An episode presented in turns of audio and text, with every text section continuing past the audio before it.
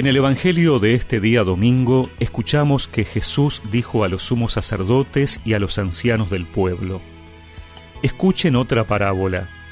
Un hombre poseía una tierra y allí plantó una viña. La cercó, cavó un lagar y construyó una torre de vigilancia. Después la arrendó a unos viñadores y se fue al extranjero. Cuando llegó el tiempo de la vendimia, envió a sus servidores para percibir los frutos. Pero los viñadores se apoderaron de ellos, y a uno lo golpearon, a otro lo mataron, y al tercero lo apedrearon.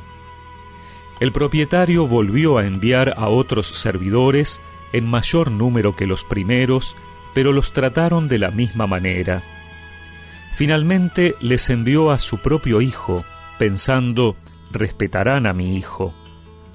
Pero al verlo, los viñadores se dijeron, Este es el heredero, vamos a matarlo para quedarnos con su herencia.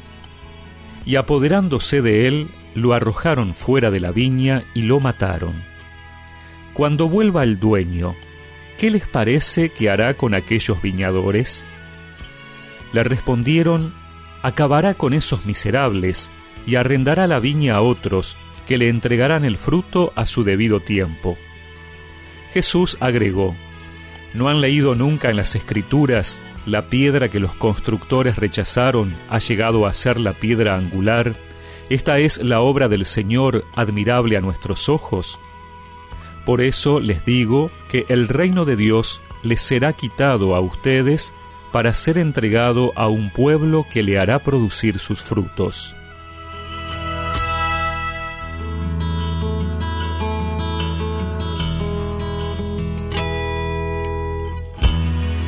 Las palabras de Jesús dichas a los dirigentes del pueblo deben haber sonado muy duras. Es que, además, la parábola era sumamente gráfica y entendible, ya que evocaba imágenes muy familiares para los hombres religiosos. La viña siempre era una figura del pueblo de Dios.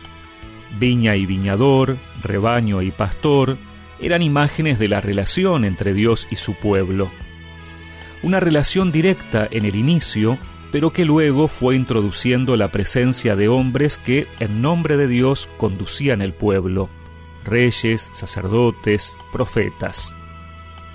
La figura de la viña mostraba ese proceso.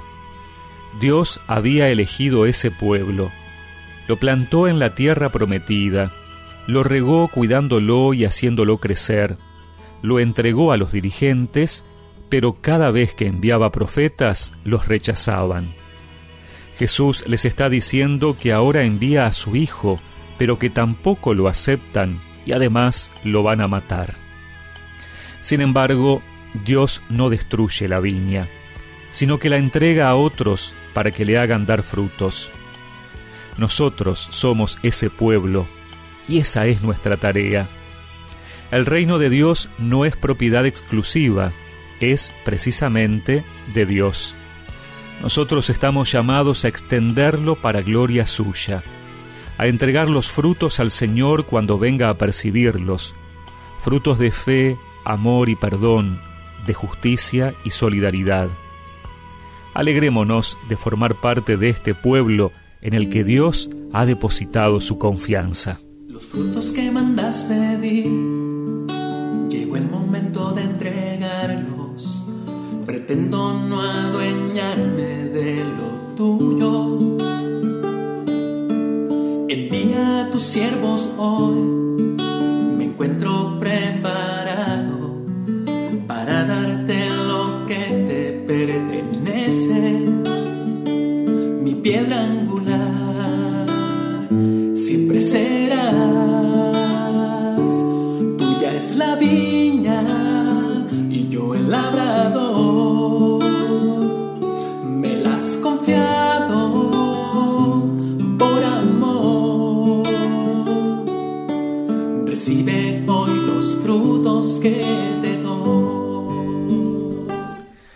y recemos juntos esta oración. Señor, te doy gracias por habernos hecho parte de tu obra y encargarnos la tarea de anunciar tu reino a los hombres. Amén. y que la bendición de Dios Todopoderoso, del Padre, del Hijo y del Espíritu Santo los acompañe siempre.